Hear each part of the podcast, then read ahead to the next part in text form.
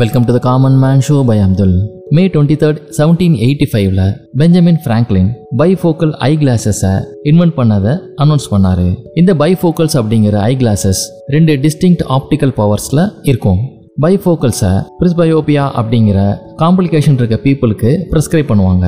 இந்த பிரிஸ்பயோபியா அப்படிங்கிற கண்டிஷன் வந்து பார்த்தீங்கன்னா ஐயோட ஏஜிங்னால நடக்கிற ஒரு விஷயம். இதனால க்ளோஸாக இருக்க ஆப்ஜெக்ட்ஸை கிளியராக ஃபோக்கஸ் பண்ணுற எபிலிட்டி பொர்சன் ஆகும். இதன் காரணமாக சின்ன சின்ன பிரிண்ட்டை சின்ன சின்ன லெட்டர்ஸை படிக்கிறதுல டிஃபிகல்ட்டிஸும் ஹெட் ஏக்ஸ் மற்றும் ஐ ஸ்ட்ரெயினும் ஏற்படலாம். சின்ன எழுத்துக்களை படிக்க முடியாதனால அதை தூரமாக வச்சு படிக்கக்கூடிய ஒரு நிலைமை உருவாகும். இந்த பிரிஸ்பயோபியா அப்படிங்கிறது ஒரு நார்மலான ஏஜிங் ப்ராசஸ் கண்ணில் இருக்க லென்ஸோட ஏஜ் ரிலேட்டட் சேஞ்சினால இது நடக்குது. ஃபார்ட்டி இயர்ஸ்க்கு மேலே இருக்கவங்க இந்த பிரிஸ்பயோபியா டெவலப் ஆகிறதுக்கான ரிஸ்க்ல இருக்காங்க. இதன் மூலமா ஏறக்குறைய one point eight billion people குளோபலாக அஃபெக்டாக இருக்காங்க அப்படின்னு சொல்லப்படுது. இந்த பைஃபோக்கல் லென்ஸில் ரெண்டு விதமான லென்ஸ் பயன்படுத்தப்பட்டிருக்கும் ஒரு லென்ஸ் தூரமா இருக்க ஆப்ஜெக்ட்ஸை பார்க்கறதுக்கும் இன்னொரு லென்ஸ் பக்கத்துல இருக்க ஆப்ஜெக்ட்ஸை பார்க்கறதுக்கும் யூஸ் ஆகும். இனிஷியலா இது பைஃபோக்கல்ஸ் அப்படிங்கிற பேரை பெஞ்சமின் பிராங்க்லின் இதுக்கு வைக்கல அப்படின்னு சொல்லப்படுது. ஸோ ரெண்டு டிஃப்ரெண்ட் லென்ஸை எடுத்து அதை ஜாயின் பண்ணி இந்த ஸ்பெக்டாக்கிள்ஸை தயார் பண்ணியிருக்காங்க இனிஷியலா இந்த ரெண்டு லென்ஸை கனெக்ட் பண்றதுக்கு அப்போ யூஸ் பண்ணப்பட்ட டெக்னாலஜினால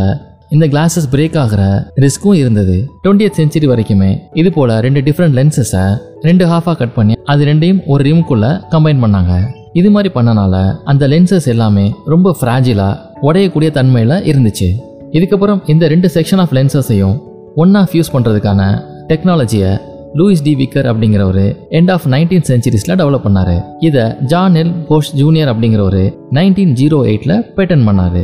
இன்றைக்கி இந்த பை ஃபோக்கல்ஸ் அப்படிங்கிறது ரீடிங் செக்மெண்ட் டிஃப்ரெண்ட் சைஸஸ்லையும் டிஃப்ரெண்ட் டைப்ஸ்லையும் வருது. ஒரு சில பைஃபோக்கல்ஸில் ரீடிங்க்கு மட்டும் ரவுண்ட் ஷேப்பில் அந்த லென்சஸ் பயன்படுத்தப்படுது. இதன் பிறகு எயிட்டீன் டுவெண்ட்டி ஃபோரில் ஜான் ஐசக் ஹாக்கின்ஸ் அப்படிங்கிறவர் ட்ரைஃபோக்கல் லென்சஸை இன்வென்ட் பண்ணார். இப்போ இது இன்னும் டெவலப் ஆகி ப்ராக்ரஸிவ் லென்ஸ் அப்படிங்கிற லென்சஸ் வந்து பயன்பாட்டுக்கு வந்திருக்கு. இந்த ப்ராக்ரஸிவ் லென்சஸ் அப்படிங்கிறது எந்த லைன்ஸுமே இல்லாமல் ஒரு சிங்கிள் கிளாஸ் மாதிரியே இப்போ உருவாக்கப்படுது. இந்த ஒரு லென்ஸ்லேயே டிஸ்டன்ஸ் இன்டர்மீடியட் மற்றும் நியருக்கான லென்சஸ் வந்து பயன்படுத்தப்படுது. எந்த டிஸ்டன்ஸில் இருந்தாலுமே கிளியராக பார்க்க முடியும். இதை உருவாக்குறதுக்கு என்ன காரணம் அப்படின்னு பார்த்தீங்கன்னா பைஃபோக்கல் லென்சஸில் ரீடிங் அப்படிங்கிறது பாட்டம் ஹாஃபில் கொடுத்துருப்பாங்க. இதை யூஸ் பண்ணி கம்ப்யூட்டர் மானிட்டர்ஸ் போன்ற நியரான விஷயங்களை பார்க்கணும் படிக்கணும் அப்படின்னா கொஞ்சம் தலையை உயர்த்தி ஸ்ட்ரெயின் பண்ணி படிக்கிற மாதிரி ஒரு சூழ்நிலை இருந்துச்சு.